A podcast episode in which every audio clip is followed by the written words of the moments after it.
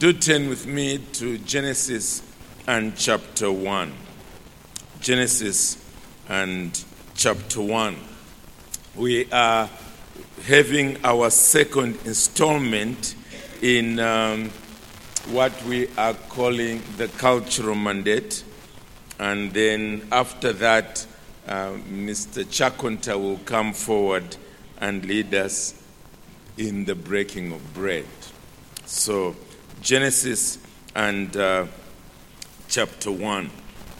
Uh, I will begin reading from verse twenty-six, and then I will give a recap of what we saw last week, since this is part two, and then we will delve into the material for today. The Bible says, beginning in verse twenty-six, that is after the creation of everything else except Um, the human beings. Verse twenty-six. Then God said, let us make man in our image, after our likeness, and let them have dominion over the fish of the sea, and over the birds of the heavens, and over the livestock, and over all the earth, and over every creeping thing that creeps on the earth. So God created man in his own image. In the image of God, he created him. Male and female, he created them. And God blessed them. And God said, and that's our text, by the way, and God blessed them, and God said to them, be fruitful and multiply and fill the earth and subdue it, and have dominion over the fish of the sea, and over the birds of the heavens, and over every living thing that moves on the earth. I'll end the reading there, though last time we went a little further. Let me quickly recap what we have looked at thus far. I've mentioned the fact that um, these two messages are essentially related to uh, the seminars that we are running. As uh, a church, we have begun uh, last year, and but COVID was quite a challenge. We then uh, are attempting this year, and we are hoping to sustain these for at least ten years to achieve the purpose for which we are laboring. And basically, the, the root, the foundation of what we're seeking to do is found in what is called the cultural mandate or the creation mandate. We noticed last time that this is something that God gave to Adam, and when there was the destruction of the whole of humanity and consequently a fresh start in the days of Noah, again the same uh, demand or command or mandate was given to uh, Noah and his sons as a fresh beginning. We mentioned the fact that what the cultural mandate does is it gives you a, a purpose for living, a purpose for life. Um, beyond the fact that when you come to church and you are fired up with respect to the gospel, uh, that you think then that's all that matters. We get out there, evangelize the world, because of course it's uh, it's a sinking ship, which it is, uh, and then just salvage as many people as possible. Well, there's something bigger that is taking place even while we are doing that, and it is glorifying God in the very activities that occupy us um, six days a week, five days a week, and Um, Uh, eight hours, sometimes all the way up to twelve hours a day, seeking to glorify God in that. And what is that? So what we did was to quickly peep into these statements, and we essentially found two layers. One of them was saying, be fruitful and multiply. And we mentioned the fact that this is not just have children and have children and have children, and then the children are sort of scattering all over the place. Uh, you know, that's, the, yeah, that's a little bit of it. But it's in terms of creating a social order that's going to manage the multiplication of humanity across the entire earth. And so we will develop communities with institutions that are governed by laws. And that's basically what human beings have been doing since then. And then there is the aspect of uh, not just filling the earth, but subduing it, having dominion over it. And what we said there was that it was, God was saying that through this growing order, harness the potential that is in everything else that I have made for the purpose of development. Uh, and that it is in that creative capacity that God had himself, which has passed on to us as human beings, that we then go on to see this ongoing uh, development. And it's what has given birth, as I said, to science at its lowest level, technology at its lowest level, and then beginning to develop and develop and develop uh, from there. Because God has given us that capacity. We are inquisitive uh, creatures. And out of that being inquisitive creatures, we, we do our research. Um, anybody who's raised kids will soon discover that somewhere between the age of about eight on to about the age of fourteen, uh, they can be quite irritating because of the, this why question. Okay, you they, you say to them, go and sleep, and they say, why? Yeah, it, it's time to go and sleep. Okay? Why is it time to go and sleep? Well, it's because dad says, go and sleep now. So why should we sleep when dad says, you, go? Okay, basically what's happening is that the mind is beginning to process things. It's, it's, it's beginning to, to throw all those instructions into some kind of logical sequence. And it is meant to sort of understand life and living and then add to that everything else uh, that comes. And so I went into quite a bit of details last time, talking in terms of what has developed out of this. We talked about Uh, planting of gardens and crops and compose, composing music and clothing and building houses and so on. All that is growing out of this. And consequently, through this, God is basically saying, build civilizations for my glory. Build civilizations for my glory. And then we went on to see how it is that, yes, in Genesis one, God gives us the pattern. In Genesis two, um, Adam is now put in a garden with an actual um, model that has been put into place, an actual garden.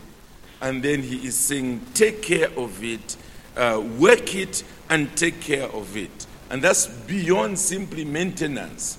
It is in terms of uh, developing it, and so forth, so that there is real fulfillment in what is happening there. And I ended by saying that, you know, yes, we ought to emphasize the gospel, because, as we shall see again today, sin has entered the world in Genesis chapter three. But those of us who are evangelicals, we, we can easily become lopsided, so that all we think about is purely personal salvation. And we fail to see that, in actual fact, we are custodians of God's word. We are stewards of God's word. We are regents on behalf of God in this world to, to carry out this creative capacity so that to God's glory, we are developing something that is for the good of mankind. Now, today, I want to go from theory to practice. That's what I want to do today. I want to, to to give a few examples. But before I do that, I need to just clear a few quick matters. And first of all, it is the fact that every so often you come across this being taught as creation mandate, and at other times you find it being taught as cultural mandate. It's basically the same thing. When the emphasis is on creation mandate, basically whoever is teaching is emphasizing the fact that this was given to us at creation. It's from the beginning of human history. This, this is not some afterthought that comes to us. This is what we were meant to do. That's what we're meant to be. But then when we use the word cultural mandate, the emphasis is on uh, how we are then to carry this out as human beings. And it's this multiplication issue. It is this feeling of the earth. Because that's what a, a culture is. Uh, a culture is, is not just one thing that's being done. It is when it multiplies and consequently fills the space. Um, in medicine, often that's what they do. If, if you are sick and they are not exactly sure, they've tried whatever they can and you're not getting better, what they do is they get a sample from you. And then they use the phrase, they culture it. That's the phrase they use. They culture it. And basically what they do is they put it, before I express too much ignorance here, but they put it somewhere and it multiplies. Okay? And through that multiplication, they then start testing various forms of medication on that multiplied virus or bacteria or Uh, what, fungi or whatever it might be. And then somehow, in one section, they, they find that it responds correctly. And they say, aha, so this is the right medication. So by the time you're coming back for review, they prescribe the medicine, and there you are. You get well. Okay, so the culturing has to do with this multiplication so that they are able then to address the cause. And I always use the example of Bill Gates and Steve Jobs. When uh, Steve Jobs came up with the iPod, exactly the same thing happened. Um, it, it caught fire everywhere. Young people were now going around with white uh, uh, earpieces with this little thing that has now uh, been added to Noah's Ark, you know, it's, and the dinosaurs and everything. It's it's since died. The iPod. But uh, when when Bill Gates tried his own version and it never finally took off, when he was asked, his answer was, it's too late because the iPod has become a culture. That was his answer. It's too late. The iPod has become a culture. It's it's gone so wide, it's so widespread that nobody is now beginning to think, here's some space where I can enter in. It is too late. So that's the idea of cultural mandate. Um, if you're going to educate humanity, you can't do it by building one school in a small corner somewhere with fifty people being educated. You can't do that. Then the rest of humanity is in ignorance. You have to multiply schools. You've got to, to spread them far and wide. And as you do so, then you create a culture of educated people. So it's that element that cultural mandate captures. This multiplication, filling the earth, and consequently subduing it.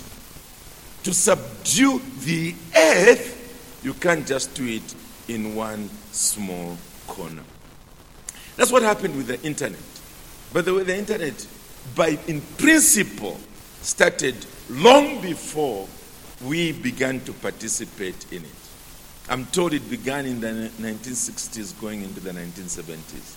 And basically what happened at that time was that it was functioning purely as local networks. That was all. Until at a certain time, I don't know who it was, they decided, fine, Let's get together and build a worldwide web.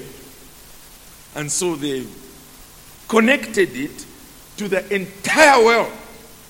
And therefore, even John Banda could now participate. Okay, so it became a culture. And before we know it, all of us now are functioning through the internet, through emails and downloading this and uploading the other and so on. It's become a culture. But prior to that, it was there, except that it was not yet in the culture. So, this is how we impact creation. It is as a cultural mandate, a cultural mandate. And that's something that uh, needs to be done. Uh, the first universities used, were run by, by churches. In fact, they were run on African soil before they were run anywhere else in the world, and was primarily in Alexandria, which is now Egypt. Um, and they were being run by the church. But while it was being held under lock and key, as it were, the rest of the world was in levels of ignorance that needed to be addressed. Well, today is different. The universities are now out there all over the world, and consequently, the levels of knowledge have since picked up. So, our job description while we are on God's planet is exactly this. That's what we, we do, that when you wake up in the morning and you get out there in the world, it's not just looking for souls. And most of us will agree that we don't do that. There's something else we do. But what is that? Let, to fit it into this entire structure. And it is the cultural mandate. And you see, once you understand this, it, it gives you a, a, a joyful sense of poise in the midst of what's happening with you, with your family, with the world. It, it gives you a sense of, where is this world going? What is my contribution in it? In such a way that when I die, I'm fulfilled. I'm fulfilled. I'll say, that which life was all about is what I participated in. Now, in Genesis three, the fall came into being. So we've looked at Genesis one, we've looked at Genesis two. In Genesis three, the fall came into being. And yes, the fall necessitated the gospel, but the point is that it, it made the creation mandate not uh, to be cancelled, but to be more difficult. So it did not mean that therefore we abandon the cultural mandate, because as we noticed in chapter nine, God came back to Noah and said, I'm giving you this again. But rather, it, it makes it more difficult. And let me explain it very quickly. First of all, now it means we need security. Previously, there was no need for security. Okay? But now they are thieves, they are enemies, they, they are people who are likely to come in and destroy. But number two, it, we also now need maintenance, because decay and corruption have also come in. So whereas previously that wasn't there for Adam and Eve, for us it is there. There is wear and tear, inevitably, because of God's command in Genesis three as part of the punishment. And then also there is the replacing of individuals who grow, who, who get injured, who grow old, and also who die. Think about it for a moment. We've had individuals who've become very educated in certain fields. And they've accumulated degrees, they have written in journals, they, they are like working libraries, basically, in their field. And some of these, those of us who've been in the educational field, would have worked with them. And when you are in these seminars or meetings, and uh, you are dealing with an issue, when they open their mouths to speak, you say to yourself, wow. After that, nobody else talks. Nobody. And then a time comes when they fall sick and they die. Do you realize what has happened? It's that an entire library is going into that grave. An entire library. And hence the educational process is the process of, before that entire library goes into the ground, it is offloaded onto a few hard drives, if you understand what I mean. Offloaded. That's necessitated by the fall. Now you can imagine if there was no fall, if if we were all alive all the way from Adam and Eve, The, the, the amount of development that would have taken place by now, because those brains that were accumulating information then would have continued not only to accumulate the information but also giving it out. Obviously, there would be a lot more. But then, because of that, we have found ourselves in more stringent times. So because of the fall, we don't just need schools, but we now also need hospitals because we need to save lives. We don't just need factories to produce new things, we also need garages to fix the things that have been broken. We don't only need laws for order, we also need the penal code. In other words, what shall we do? What penalties will we put into place for those who break the laws? We don't just need accountants, we also need auditors. Okay? Because it's not just counting the money, it is finding who has taken some of it into his pocket. All right, so we now also need auditors. So it has made the cultural mandate that much more difficult. And even in those remedial areas like hospitals and garages and, you know, uh, courts of law and um, auditors and so on, it, we have to keep improving on what a previous generation has achieved. So again, it is a learning from a previous generation and then building on top of it. We have to do that. Otherwise, it's obvious what keeps happening is you come up with ways in which, for instance, to uh, catch thieves in the accountancy world, they quickly come up with other things and so forth. So you have to keep building on top of that. And even in the area of uh, curing illnesses, it's the same thing. Okay, you, you can't just stop at where your knowledge stopped in the nineteen sixties. You have to keep adding and keep adding and keep adding and getting better. I've never forgotten the the first time I, I had my teeth checked in, in America. The the dentist sort of said, "Open your mouth," and looked, looked, and he saw what Zambian dentists had done to my teeth. And then he said, yo, yo, yo, you mean they still use this in Zambia?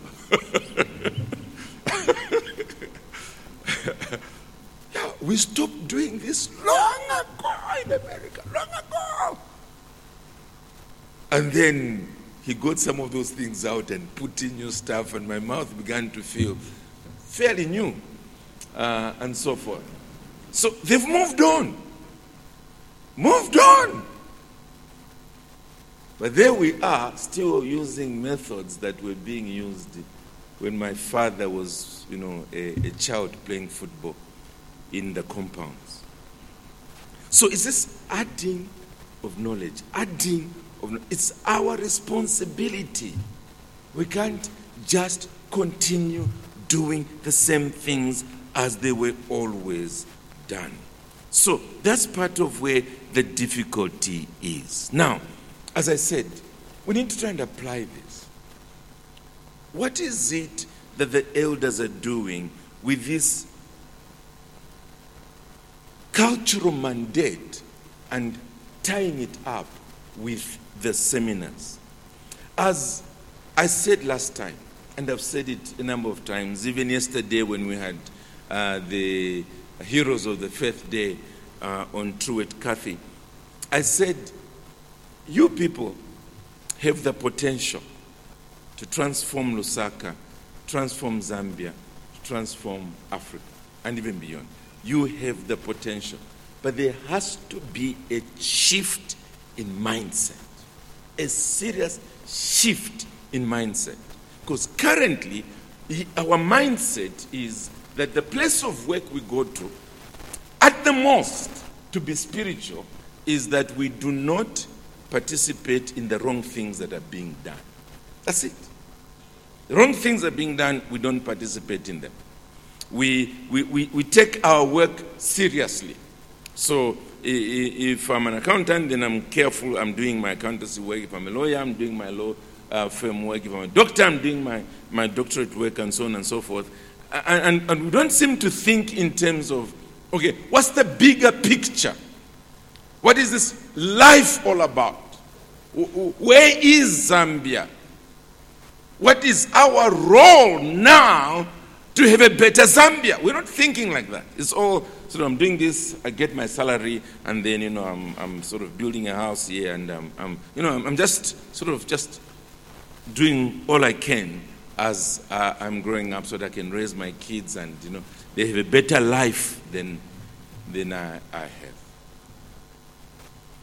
And while we're doing that, our world is getting worse, and we know it.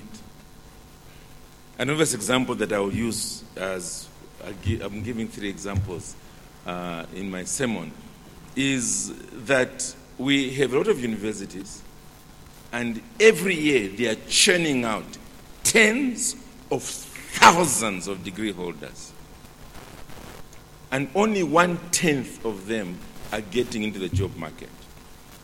So every year, you've got people in nice graduation gowns, and these days we don't shake any president's hand, so we just take photos in different places and so on, as long as you are wearing a graduation, smiling. And then a solid three years of looking for employment, and no employment is coming through. And it's getting worse. We know it. But here's the question. Which Christians are doing something about that? Our answer is something like this. Government. That's our answer. Government. What's, what's the problem? Government. Government is not employing enough teachers. Government is not.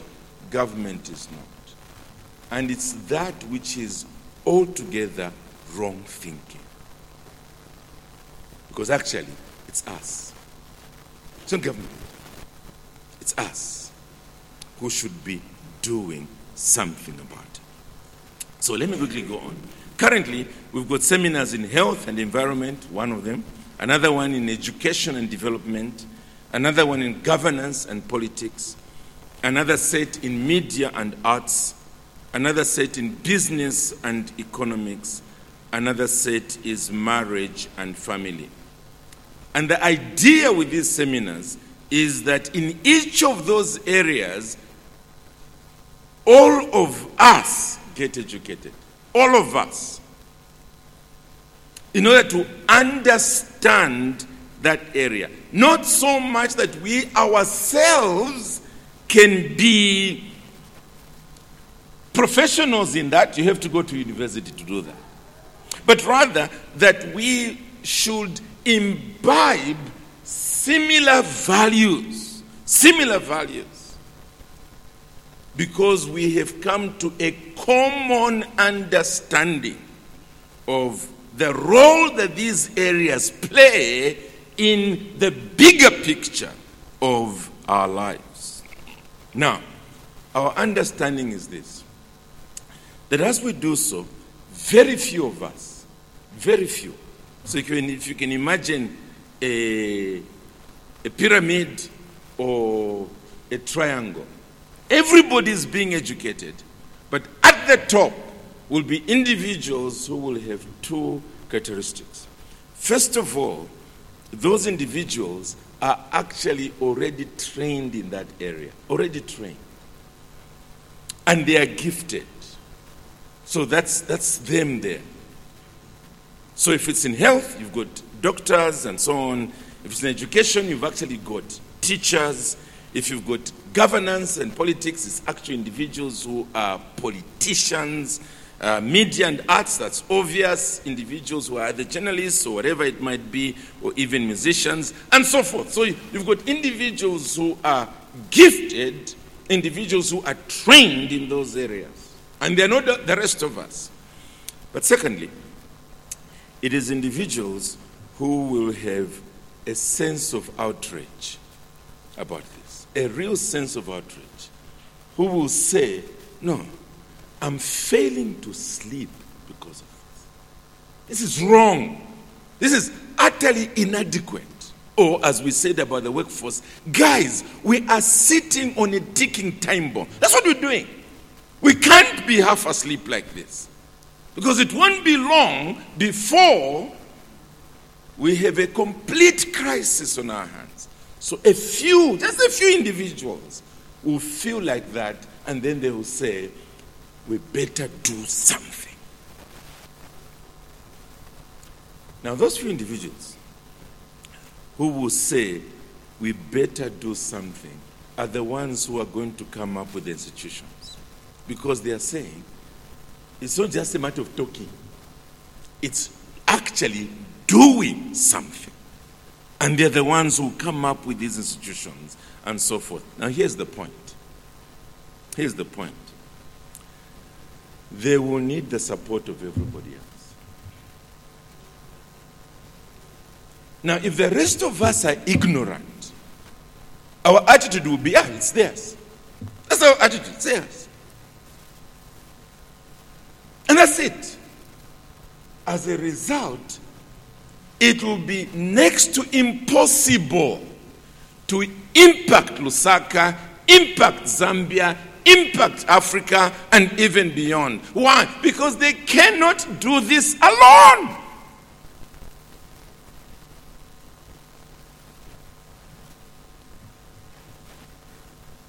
This is where all of us need maximum exposure.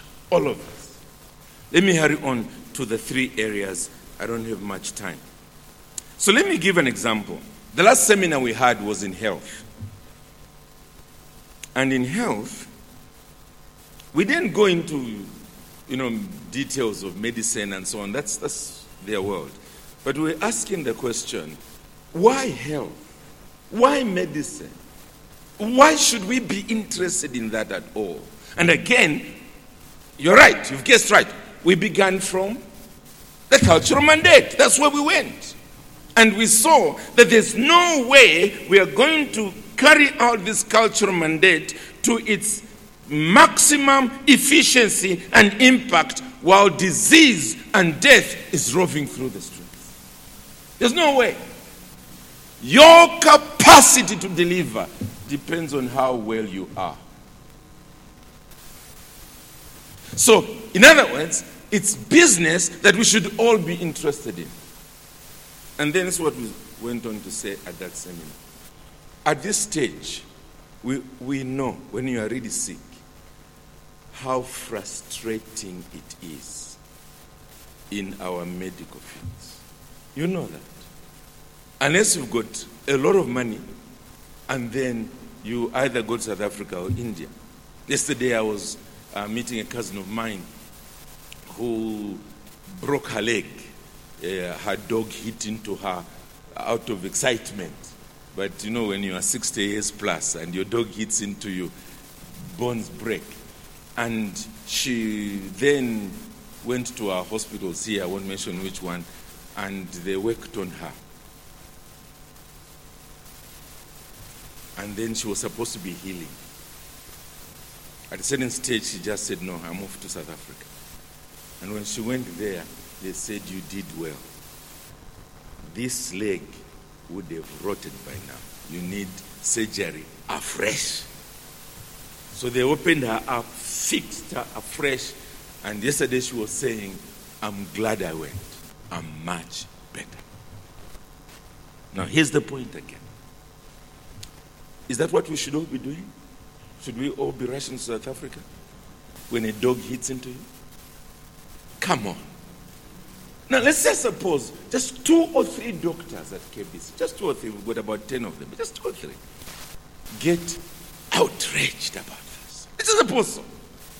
Let's suppose they came together and says, no, no, no, let's build the best possible hospital in the whole of Zambia.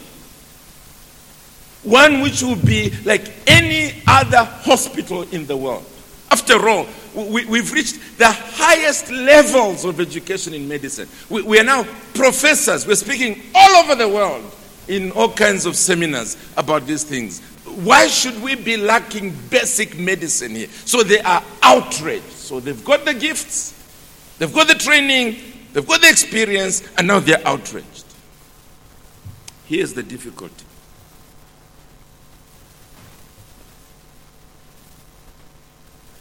The rest of us will be waiting. That's the problem. We'll all be waiting until they've built the hospital. It's the best hospital in Africa. And then, that's when we'll all be lining up there. Hey, you know, Brother X and Sister Y, you put up this nice hospital. Praise the Lord.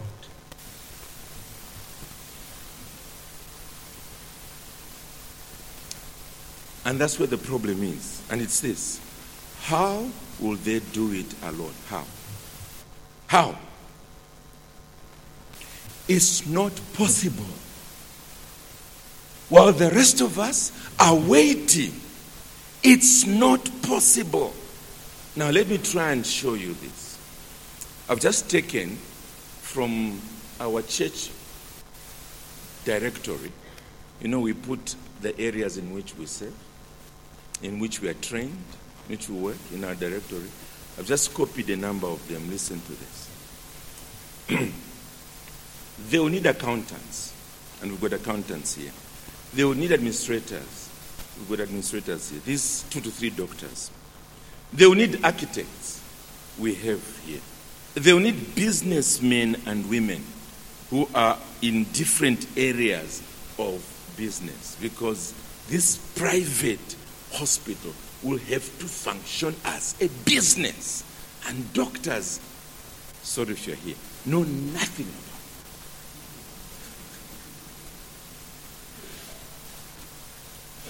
They will need demographers, people who know where the populations are and where they are coming from and what the needs are in those areas. They will need those. They will need development specialists.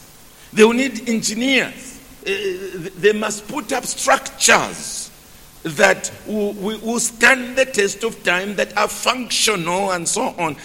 Yes, an architect can draw them, but those things finally have to be built. Civil engineers and mechanical engineers, and hey, these days it's also software engineers, because they will have to have systems on those computers that actually function right in order for the work to be done. They will need human resource specialists who will handle personnel issues. They will need lab, laboratory technologists. It's obvious. Remember culturing. We talked about it earlier on. They will need labs there. Uh, they will need lawyers who will handle the legal parts of their work. And no doubt they will need nurses, they will need nutritionists, they will need pharmacists, they will need procurement specialists, they will need project managers, they will need researchers, they will need scientists, they will need social workers. And guess what? They are all here at K B C, all of them, here. There's not a single profession that I've mentioned here that's not in our church director.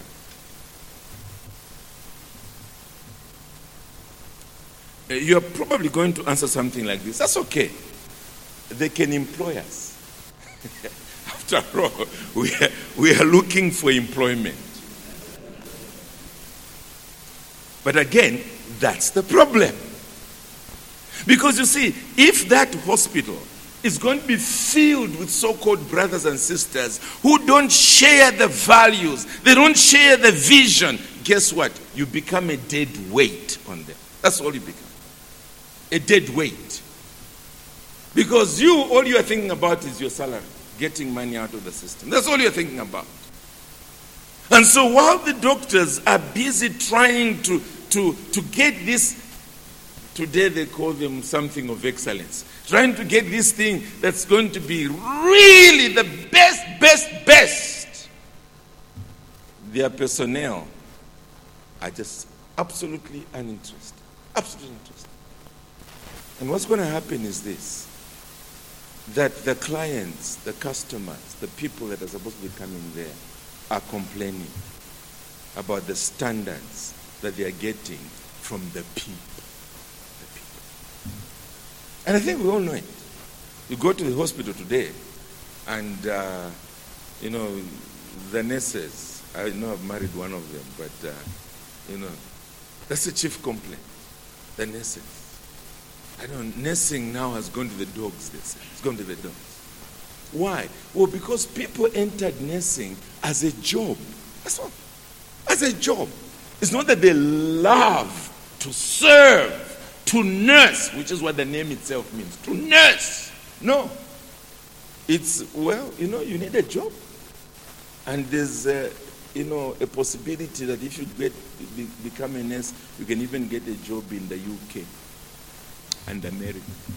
So, mm, they go in. Without that mental shift that enable people to, to say, yes, let's let's labor together, let's, let's throw all our weight into this. That becomes next to impossible. The second example I was going to give, time has run out, is uh, Chick-fil-A, because it was our seminar yesterday. You remember how Truett Cathy insisted that he did not want the kind of business partners who simply bring in money. And then Chick-fil-A is one of their businesses. He said no. He, he, he wanted those who, to, to them, it was a commitment. It was a passion. They, they, they should be willing to give up all other businesses, whatever it is they're involved in, and make this Chick-fil-A restaurant to be everything. And you remember how constantly he was saying, it's not about profits, it's about people. It's not about profits, it's about people. It's not about profits, it's about people. That our job is to, to concentrate on people, and especially the young people in the community. And now he kept running workshops and, and seminars, and they continue up to now, constantly running them in order to bring about this shift. And he said he wanted those who share the value, the value. And those go not just among the operators, the managers, all the way down to the waiters. Down to the waiters. And you recall that phrase, which the waiters are the ones who are giving. It's my pleasure. It's my pleasure. It's my pleasure. And from a hamburger, a chicken sandwich, because everybody, or most people, are sharing in this value, from the operators all the way down, it's become a culture. A culture. Right across America, the favorite in terms of restaurants. Not because the founder had degrees. No, he never went to college or university. Zero. but because of this. So now, the other restaurants have to up their game because there is Chick-fil-A. Thirdly, and lastly, going back to the example I gave,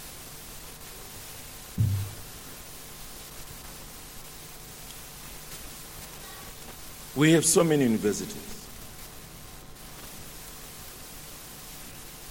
And even this year, they've churned out thousands of degree holders who are now on the streets looking for jobs. A few people get outraged and they say, let's begin a university with a difference, where our graduates are not going to be looking for jobs, they will be providing jobs. And hence, the African Christian University comes into existence. I want to assure you that that will fail if the rest of us remain nothing but individuals who are watching, waiting until our children grow up, and now they need to get into university. Then we are hoping we'll find this flourishing university, and then they can get in. And then we'll be saying, hey, by the way, it's our university, it's ours. You know, why, why should our own children be failing to get in there? We'll fail. But when we capture Christian education and what it is, we capture it. In fact, I brought this book because one of the things that we do at S C U every Wednesday from seventeen to eighteen hours is we go through what Christian education is and how to implement it. Now, this is not the book we are currently going through, but I thought if I just went through the table of contents, it will already show you what we are doing, which I doubt that any other university is doing. Uh, chapter one is simply the nature of theology and education. Chapter two is what makes education Christian. Chapter three is biblical principles for a theology for Christian education. Chapter four is revelation, scripture, and Christian education. This is not about teaching theology. This is in all areas, agriculture, business, whatever it might be, medicine, law, and so on. Chapter five, the triune God and Christian education. Chapter six, Christology and Christian education. Chapter seven, pneumatology, which is the Holy Spirit and Christian education. Chapter eight, humanity, sin, and Christian education. Chapter nine, salvation and Christian education. Chapter ten, ecclesiology, in other words, the church and Christian education. And then finally, chapter eleven, uh, toward a theologically informed approach to education. Again, that's what we're trying to do. And every time we have seminars and our young people from that university come to sell things here, we keep saying, support them. Support them. What we are developing are entrepreneurs. In our university, we'll have very few workers, very, very few, because the students will manage the university, the students. As they are being trained, they begin working. So that by the time they are finishing university, they're not looking for jobs. They are creating jobs. But here's the point. If we miss the seminars on education because we are not teachers, for the teachers, and we're looking elsewhere, the point is this university will need you. All these jobs I'm talking about here, these careers, these inputs, they'll need you. And therefore, it's up to us to realize, friends, we've got a choice. Either we sit back and hope government will solve the problem of the masses that are coming out, or we will take the cultural mandate seriously, we ourselves. And out of a real sense of outrage, others begin something like that, and the rest of us say, we'll put in our support. We'll put in our because we understand what this is all about. The seminars over ten years have opened our eyes We can't still sit still. We want to put all our shoulders to the wheel. And by the end of ten years, twenty years, thirty years, the entire Zambia will see a model that they will begin to replicate and begin to replicate. And instead of all of us marching to State House angry because our children don't have jobs, Africa will be saying, how did Zambia do it? How did Zambia do it? It's because you, you took the mandate seriously. You. You say, it's not about others, it's us who must do it. I could go on, I've already taken fifty minutes, but just one more point, and it will lead us into the Lord's Supper. It is this. Brethren, the Lord's Supper has never been meant to be a private institution. That's why even during COVID, we were not saying, let's have Lord's Supper at home through that tube. It's because it's meant, it expresses the body. And that's why we speak in terms of a loaf that is broken. And as the Bible says, one cup, although we ended up dividing it. But the point is, ultimately, it's one cup. The cup that we partake, partake of. It's meant to show a sense of body life. It's meant to show that we belong to one another, although we have different gifts, different abilities, we belong. And that together we can impact the world. And therefore, when we come to eat together, we are looking at one another and we are saying, this is my support. These are my brothers and my sisters. Together, we can take on the world. Therefore, let's learn to stop this selfishness of saying, since this training that's happening is not about my field, I'm not interested. Let's be there for each other. Christ has shed his blood. He has bought us. He has brought us together that we might transform this world for his glory.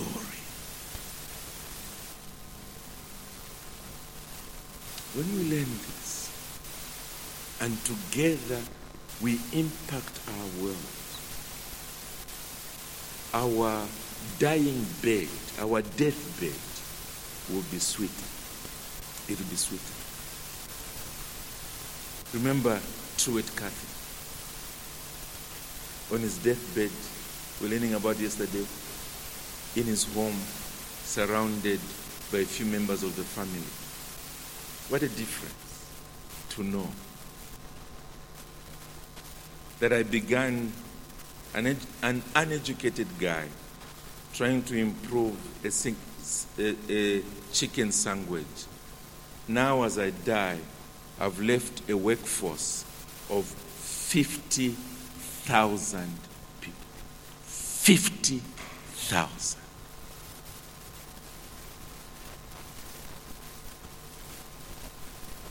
I'd like to die like that. I'd like to die like that. To say my life counted for something. Wouldn't you? Mister Chakonta.